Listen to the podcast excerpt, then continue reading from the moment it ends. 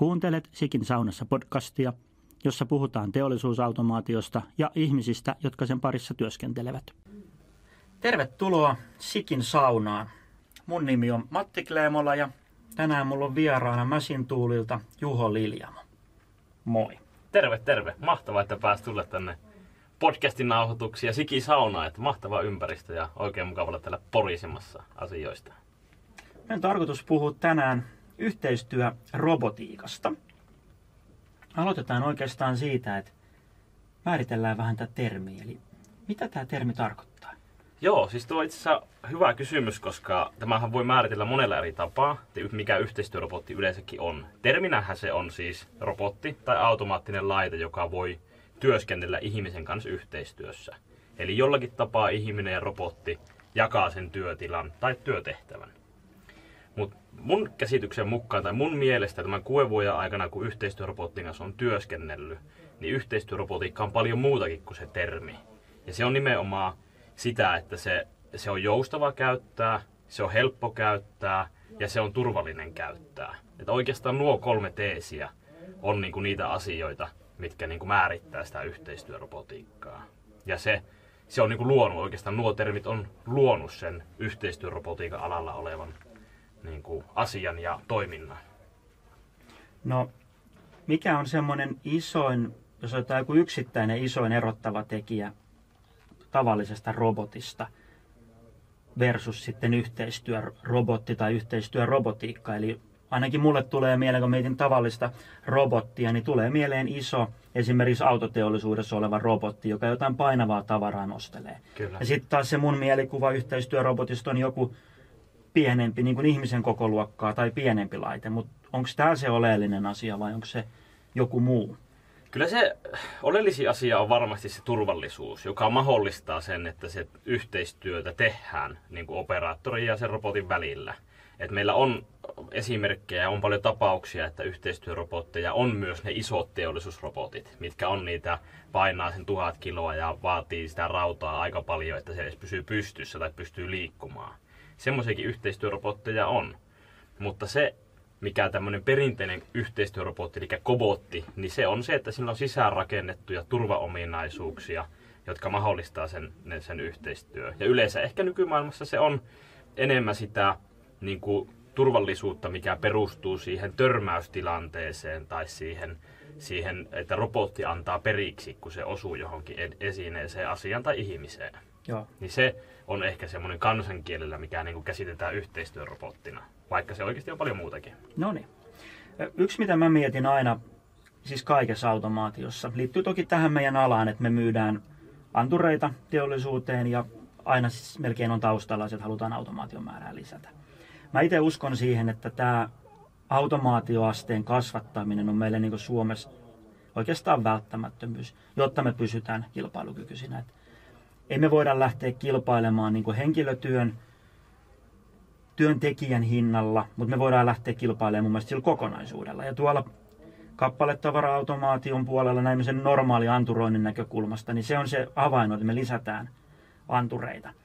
Onko tässä kilpailukykyasiassa, niin näetkö sä, että yhteistyöroboteilla on joku rooli? Äärimmäisen tärkeä rooli. Niin kuin yhteiskunnallisesti, jos ajatellaan, niin yhteistyörobotiikat on yksi kovimpia kilpailutekijöitä, mikä me voidaan niin kuin kasvattaa yrityksiin. Jos me ajatellaan tällä hetkellä vaikka Suomen yhteiskuntaa, mikä meidän yrityksen kasvun tiellä on, niin on käytännössä työvoimapula esimerkiksi. Ja se työn tehokkuus. Jos me ajatellaan vaikka nyt liintuotantoa tai tämmöistä hauskoja niin kuin termejä, mitkä vaikka 30-40 vuotta on ollut käytössä Suomessakin niin kuin arkipäiväisesti, niin se kehitys on siinä tilanteessa, että me ei enää sillä kehittämisellä saada hirviästi niin kuin sitä kilpailukykyä kasvatettua ja sitä tehokkuutta kasvatettua.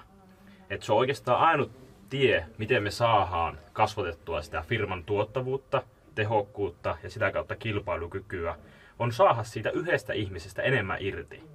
Ja se ei tapahdu sillä, että se ihminen tekee nopeampaa tai se tekee itse sitä työtä tehokkaammin, vaan siinä on tasan kaksi vaihtoehtoa otetaan siihen vierelle se toinen ihminen, joka tekee sitä samaa työtä ja saadaan kapasiteettia enemmän.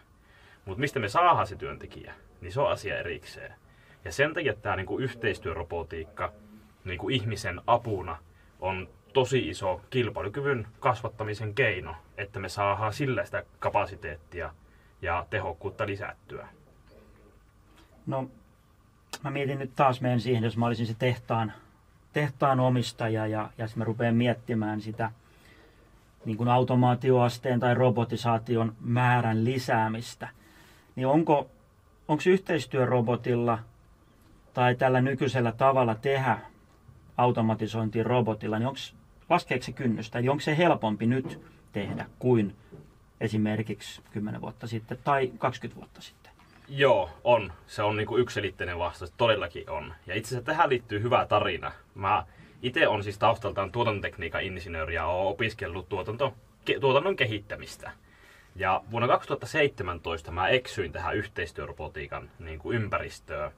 Ja ei minkäännäköistä kokemusta robotiikasta.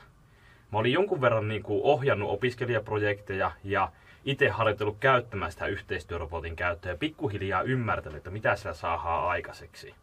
Ja mun silloinen esimies tuli mulle antamaan työtehtävän, että hei, ennen kesälomia meidän täytyy pakata kaikille uusille opiskelijoille valintakirje. Ja se valintakirje niin oli noin 150 kappaletta. Tosi toistavaa työtä, 150 kertaa. Mä siinä mietin, että hitsi, ja nyt jos mulla on mahdollisuus käyttää yhteistyörobotteja ja mulla on mahdollisuus tämmöinen toistava työ, ja paljon puhutaan siitä hetken mielijohteesta automaatiosta, niin miksi mä lähtis koittamaan sitä, että onnistuuko tämä? Ja oikeastaan se 15 minuuttia, mitä mä siinä mietin, suunnittelin ja automatisoin sitä työtä, niin todisti mulle sen, että se yhteistyörobotiikka on, se on niin matala se kynnys, että siihen voi vaan hypätä tuosta niinku hetken mielijohteesta mukaan. Ja se 15 minuutin aikana mä menin sinne meidän laboratorioon, missä oli ne laitteet, ja mulla oli sitä osaamista. Hmm. Ja mä yhdistin sen, ja mä sain tehtyä sen työn puoliautomaattisesti. Mä ihmisenä pakkasin sitä kirjettä sillä, että mä otin A4, taittelin sen, laitoin kirjekuoren sisään. Ja sillä välin robotti haki semmoisen 3D-avaimen perään, 3D-tulostetun avaimen perään, ja laittoi sen sinne kirjekuoreen. Ja otti sen kirjekuoren multa ja laittoi laatikkoon. Eli siinä me tehtiin yhteistyötä. Ihminen teki jonkun osan, robotti teki jonkun osan, ja se oli yhteistyörobotiikkaa. Ja mä hetken mielijohteesta automatisoin sen työvaiheen. Ilman sitä, että mulla oli sitä robottikokemusta, osaamista, tai ilman, että mä olin robotti-insinööri yleensäkään. Mulla oli vaan se halu tehdä se ja suurin piirtein ymmärrys, ja mulla oli tarjolla laitteet. Niin se tapahtui. Ja tämä on nyt se tavallaan, mikä Suomessakin pitäisi ymmärtää, että jos me Suomessa annetaan mahdollisuudet näihin, ja, ja annetaan, laitetaan ne ihmisen aivot siihen oikean tekemiseen. Aletaan miettimään sitä, että miten me voidaan käyttää niitä tehokkaasti, ihmisen aivoja. Niin yhteistyörobotiikka on aika luonnollinen valinta siihen. Niin. Näin mä itse väittäisin. Niin, eli tässä on nyt, tämä rupeaa kuulostaa sille, että se ei ole se pelkkä uusi nimi, vaan että siinä on niin kuin toimintatavassa ja ideologiassa myös jotain eroa perinteiseen. Just. Tavallaan jo pitkään käytössä olleeseen tämmöiseen tuotantorobotiikkaan. Just näin, että aikaisemmin se on ollut sillä, että jos kuvitellaan vaikka tarttuja, että meillä on robotti ja meillä on tuote, jolla me tartutaan siihen tuotteeseen, niin me tarvitaan siihen jonkunnäköinen tarttuja yksikkö. Kyllä. Ja sun on aikaisemmin pitänyt alkaa miettimään, että okei, minkälainen tarttuja, miten mä mekaanisesti kiinnitän sen robottiin, miten mä kommunikoin sen tarttujen robotin välillä, miten mä konfiguroin kaikki signaalit ja näin päin pois. Niin nykyään, kun on se ekosysteemi kasvanut siihen niin kuin yhteistyörobotiikan ympärille, niin kaikki nuo turhat työvaiheet tai semmoiset niin valmistelevat työvaiheet jää kokonaan pois. Ja kaikki on sitä niin kuin jalostavaa tekemistä. Mä voin luottaa siihen, että tämä tarttuja toimii tossa neljä pulttia kiinni ja se on niin kuin käyttö valmis. Ja se madaltaa sitä kynnystä sitten siihen käyttöönottamiseen. Tämä rupeaa, siis mulle tulee tästä mieleen mieleyhtymän niin ohjelmoinnin puolelle. Et ennen ohjelmointi oli sitä, että me tehtiin jotain tosi matalan tason koodia. Jos ei nyt assembly, niin kuitenkin jotain seetä tai jotain tämmöistä, missä me tehdään tavallaan suurin osa asioista itse. No sitten tietysti on tullut käyttöön sinne kirjastoja. Mutta tänä päivänä ohjelmoinnissa on käytettävissä ihan älytön määrä tosi paljon helpottavia. Mä näen sen mun lasten kanssa. Peruskoulussa olevat lapset, ja niillä on ohjelmointiopetusta. Esimerkiksi Scratchilla no. tai jollain muulla tämmöisellä hyvin simppeliksi tehdyllä, missä on siellä taustalla paljon. Eli tehdään edelleen se ohjelmointi tekee ihminen. Se pistää ne lohkot oikeaan järjestykseen, tekee oikeita asioita, mutta siellä tapahtuu taustalla paljon sitä tavallaan ikään kuin riviohjelmointia. Just. Onko, onko tässä nyt, voiko näitä yhdistää, että onko nyt robotiikasta kyse Joo. tästä? Joo, siis tosi hyvä äh, niin kuin noutti tuo. Ja mä voisin nä- niin kuin kuvailla tätä sitä kautta, että mitä aikaisemmin Android-puhelimet tai Apple-puhelimet on ollut, että sä, sulla on tarve, vaikka nyt kuvitellaan taskulamppu, vatupassi tai kolmioviivoti, ihan mikä vaan. Sä menet sinne appikauppaan. Sä haet sieltä sitä vatupassia, mm. sä lataat se siihen kännykkään. Ja sitten kun se on ladattu siihen kännykkään, niin kuinka moni menee sinne lukemaan ohjeita, että miten mä tätä appia käytän. Se on nimenomaan, että sä et koskaan lue niitä, vaan se on suunniteltu niin hyvin ja käyttäjälähtöisesti, että siihen ei tarvitse edes niitä ohjeita. Eli se on niin kuin robotiikassakin nähtävissä, että kaikki nämä laitekehittäjät, ne kehittää sitä niin visuaalista ja se niin kuin käyttäjäystävällistä, että se visuaalisuus ohjaa tekemään oikeita asioita jolloin sä vaan käytännössä loppujen lopuksi sä käytät visuaalisia tämmöisiä blokkeja tai valmiita esiohjelmia, ja siellä taustalla tapahtuu nämä sun mainitsemat asiat, mitä mainititkin tuossa. Se perustuu edelleen siihen koodaamiseen ja ohjelmoimiseen, mutta käyttäjälle se nä- näyttäytyy niin kuin visuaalisena yksikkönä periaatteessa. Just näin, eli käyttäjälle tehty helpommaksi tekemällä valmistoimintoja. Kyllä, kyllä. Ja se, että se tavallaan se on niin kuin standardisoitua toimintaa, että se yhden kerran kun saat, pääsit sitä juonesta kiinni, niin jos sulle antaa jonkun toisen sovelluksen tai kuvitellaan vaikka lavaustyövaihe, jos sä oot sen yhden kerran tehnyt, ja sen jälkeen sä lähdet ohjelmoimaan tai opettamaan ruuvaamista, Joo. niin ne käyttöliittymät on niin selkeitä, että sä et siihen ruuvaamiseen tarvitse opetella uudelleen uutta periaatetta, vaan se yksi toimintaperiaate ohjaa sitten siinäkin sitä. Ja sitä kautta me päästään siihen, että se, niin kuin, se, on, se kynnys on matala automatisoija siinä, missä sillä hetkellä on automatisoinnin tarve. Just näin. No mennään hetkeksi aikaan näistä varsinaisista koneista ja roboteista nyt sitten ihmisiin. Eli tässä kun on yhteistyö, niin se on nyt moneen kertaan käynyt jo selväksi, että siinä, siinä on niin ideana, että me tehtäisiin yhdessä. Ja mä teen robotin kanssa jotain. Miten ihmiset, jotka nyt sitten päätyy tähän tilanteeseen, että he rupeaa tekemään töitä, ei toisen kollegan kanssa, vaan, vaan robottikollegan kanssa, niin miten, miten ihmiset suhtautuu?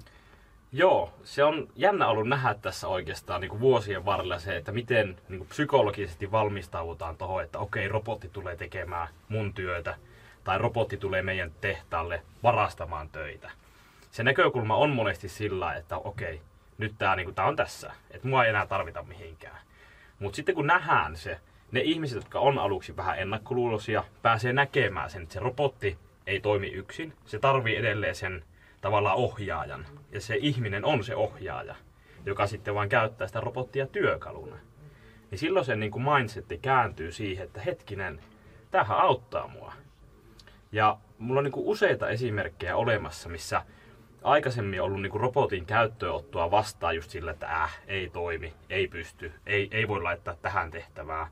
Niin se onkin kääntynyt sillä, että ne työntekijät itse miettii, että hei, vitsi, tämä on epämiellyttävä työvaihe. Seuraavaksi me halutaan laittaa robotti tohon, sitten tohon, sitten tohon. Ja ne alkaa niin kuin puskemaan niitä kohteita eteenpäin. Niin eli nyt se ei tule enää välttämättä sieltä tehtaan johdolta. Ikään kuin isona investointisuunnitelmana mietitään kolmen neljän vuoden päähän – haetaan rahoitus ensin suunnittelulle ja sitten on joku iso pitkä projekti, missä suunnitellaan, että nyt me tämä työvaihe automatisoidaan ja Just. tähän tulee solu ja tohon tulee robotti ja tohon tulee pakkaus. Ja, tämä kuulostaa, että tämä, myös tämä niin kuin suunnittelu- ja käyttöönoton prosessi helpottuu. Kyllä, todellakin. Että se, se, ja se niin kuin pitää pystyä muuttamaan sitä ajattelutapaa sille automaatiolle jos me halutaan semmoista joustavaa automaatiota, niin se ei, me ei voida enää käyttää aikaa sillä suunnittelupöydällä tai suunnitella sitä projektia puolta vuotta ja sen jälkeen käyttää sitä robottia viisi vuotta samassa työvaiheessa. Vaan meidän täytyy elää hetkessä. Et jos katsotaan maailmanmarkkinaa, niin ei, se kysyntä koko ajan vaihtaa. Et saattaa tänään kysyä tätä, huomenna tota, ensi viikolla tota ja se talve koko ajan niin elää, niin sun täytyy olla joustava. Eikä enää pysty miettimään sillä, että, että hei, tuossa on niin tuotantovolyymia seuraavaksi neljäksi vuodeksi. Pistetään siihen miljoona euroa kiinni, laitteet siihen, tekee 247 työtä ja se on siinä. Se ei toimi sillä lailla. Nykyään se on, että, että yhteistyöroboteilla saa etit sen työvaiheen, mikä sillä hetkellä on mielekästä automatisoida. Sä automatisoit sen, etkä huolehdi sitä tulevaisuudesta. Jos se ensi viikolla loppuu se tuotanto, tai ei ole enää kapasiteettia, tai tarvikapasiteettia siihen, otetaan se robotti pois siitä ja viiää seuraavaan työvaiheeseen. Kyllä sitä valmistavaa teollisuutta ja siellä riittää niitä kohteita aina. Se on ihan salettia. No onko tämä nyt niin, että kun se viedään siihen seuraavaan työkohteeseen, niin siinä vaiheessa sitten palkataan se joku automaatiotalo tekemään se toteutus, vai missä määrin sen robotin käyttäjäorganisaatio itse pystyy näitä muutoksia tekemään? Tässä on tällä hetkellä oikeastaan kysymys resurssista ja, ja siitä, että, että tuota, miten halutaan tehdä. Hyvät organisaatiot miettii vähän sitä tulevaisuutta ja lähtee hankkimaan sitä osaamista niin kuin itselle. Ja silloin se on sitä, että se operaattori hankkii sitä osaamista sen verran, että hän voi vastata siitä robotin siirtämisestä seuraavaan pisteeseen. Mutta sitten on toki niitä yrityksiä, kenellä ei ole välttämättä mielekästä ottaa sitä omaa tuotantoresurssia pienemmälle sen käyttöönoton tai opettelemisen ajaksi, niin sitten voi hankkia niitä avaimet käteen periaatteella. Mutta lähes poikkeuksetta se niin kuin ulkopuolisen avun käyttäminen, niin kuin ollaan tässä korona-aikana huomattu esimerkiksi, niin on aika niin kuin vitaalisille ulkoiselle vaikutukselle, että jos ei saakaan tulla paikan päälle tai ei pääse vierailemaan tai vastaavaa, niin mitä sitten teet?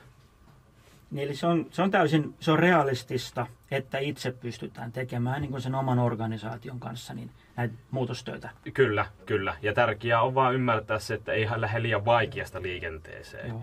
Et monella menee pieleen siinä, kun halutaan heti automatisoida kaikkia hirviän vaikeasti. Mutta sitten törmätään siihen, että silloin vaatii sitä tosi paljon sitä osaamista. Mutta jos me lähdetään automatisoimaan niitä yksinkertaisimpia tehtäviä, niin silloin se on täysin mahdollista. Juuri näin.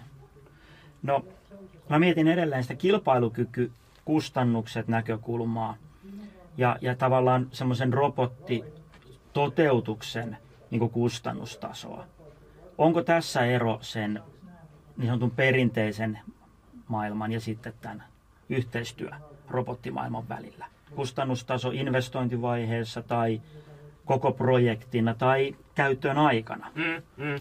Joo, tuo on ihan hyvä miettiä tuotakin asiaa ja se on ehkä aika paljonkin eroavaa sen takia, että ei ole tämmöisiä piileviä kustannuksia tai vaikeasti ennustettavia kustannuksia juurikaan.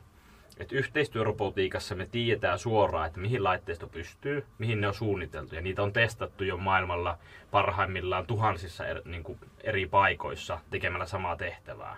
Me voidaan luottaa, että tämän se robotti tulee tekemään näillä laitteilla ja näillä kustannuksilla. Eli se niin kuin, näkyvyys siihen investointiin on tosi varma. Siellä ei ole niitä piilokustannuksia. Mutta sitten siihen niin kuin laitteiston ympärille liittyy myös paljon tämmöistä niin oheiskustannusta, esimerkiksi infraa. Jos niin kuin aikaisemmin teollisrobottia on vaikka käyttöön otettu, niin on saatettu huomata, että lattiaa pitää vahvistaa. Että siihen voi laittaa jonkun teollisrobotin, joka liikkuu tai aiheuttaa tosi paljon niin kuin rakenteille rasitteita. Niin sitten sun täytyy miettiä sitä puolta. Sun täytyy laittaa niitä aitoja, rakentaa se infra siihen ympärille, jolla sä turvallistat sen robotin siellä sisällä. Niin kaikki nämä on niitä kustannuksia, mitä niin kuin yhteistyörobotiikassa on paljon selkeämpää, kun se kokonaisuus on jo valmiina. Mutta sitten se käytöaikainen niin kuin, tuo resurssi tai, tai kustannus, niin just vaikka kaikki vaikka niin kuin öljyjen vaihot tai tämmöiset juoksevat huollot tai sitten se avun soittaminen paikan päälle, matkakustannukset sille insinöörille, niin ne kaikki jää pois. Että kun se osaaminen kehittyy sinne organisaatioon, niin se yritys pystyy sitten, kun se ongelma esiintyy, niin ratkaisemaan sen niin kuin itsenäisesti. Ja parhaimmillaan sitähän se, niin kuin se prosessin hoitaminen on, että siinä omassa tiimissä hoidetaan sitä prosessia, jos jossakin tulee joku ongelma, niin pyritään kehittämään se ongelma pois. Jos robotti tekee vaikka virheen, että se laittaa kappaleen väärin johonkin asemaan, niin se voi heti huomata ja noterata ja se voi heti niin kuin, kehittää pois sitä robottijärjestelmästä eikä meidän tarvitse soittaa paikan päälle sitä kaveria, joka sitten ehkä kahden viikon päästä tulee korjaamaan sitä virhettä. onko tässä nyt semmoinen myös, koska mä mietin sitä, mitä me on nyt puhuttu, että onko yksi tyypillinen asia, että me pistetään tämmöinen yhteistyörobotti tekemään tavallaan jossain määrin niin kuin, eh, en tiedä onko yksinkertaisempaa, mutta sanotaan selkeämpää työvaihetta Joo. ver- versus sitten semmoinen tavallaan vanhemman ajatusmaailman ison teollisuusrobotin sovellukset. Joo, ehkä se pikkuhiljaa muuttuu se näkö, näkemys siihen, että, että yhteistyörobotteja laitetaan enemmän semmoiseen just yksinkertaiseen ja, ja niin kuin helppoon tekemiseen. Sieltä saadaan niitä poimittua niitä niin kuin helppoja marjoja sen investoinnin kannattavuuden suhteen. Mutta en mä missään nimessä näe sitä, että tarve teollisuusroboteille tai näille monimutkaisille järjestelmille poistuu. Ne tulee edelleen olemaan ja päinvastoin mä uskon, että insinöörityö niin kuin teollisuusrobottien käyttöottojen ympärillä niin kuin tulee kasvamaan sen suhteen, että pitää tehdä entistä monimutkaisempia asioita, kun, tarvitaan, kun tarve on muuttuu ihan erilaiseksi. Niin silloin se tarve edelleen niille insinööreille, niille käyttöottokavereille ja käyttöottoorganisaatioille on olemassa. Mutta se vaan työn kuva vähän muuttuu. Että sitä robottia ei välttämättä enää laitetakaan ottamaan sitä ja laittamaan kappaletta, vaan se jätetään sitten sille kobotille, mikä on sitten ehkä mielekkäämpi käyttö ottaa se organisaatio omasta toimestaan. Niin just, eli tämä tuo niin kuin koko tähän robottimaailmaan, tämä tuo itse asiassa ikään kuin uuden ulottuvuuden Kyllä. jo olemassa olevan lisäksi. Kyllä. Hyvä esimerkki on vaikka tämmöiset FMS-solut tai tämmöiset tosi automaattiset robottijärjestelmät, mihin aikaisemmin on ihminen saattanut syöttää sitä tavaraa sisälle ja siihen on tarvittu ihminen seisomaan tai syöttämään sitä tavaraa. Niin semmoiset me voidaan esimerkiksi laittaa yhteistyörobotilla, kun se ei vaadi sinne häkin ulkopuolelle sitä häkkiä tai eristystä, vaan me voidaan laittaa se robotti seisomaan siihen, missä se operaattori yleensä on.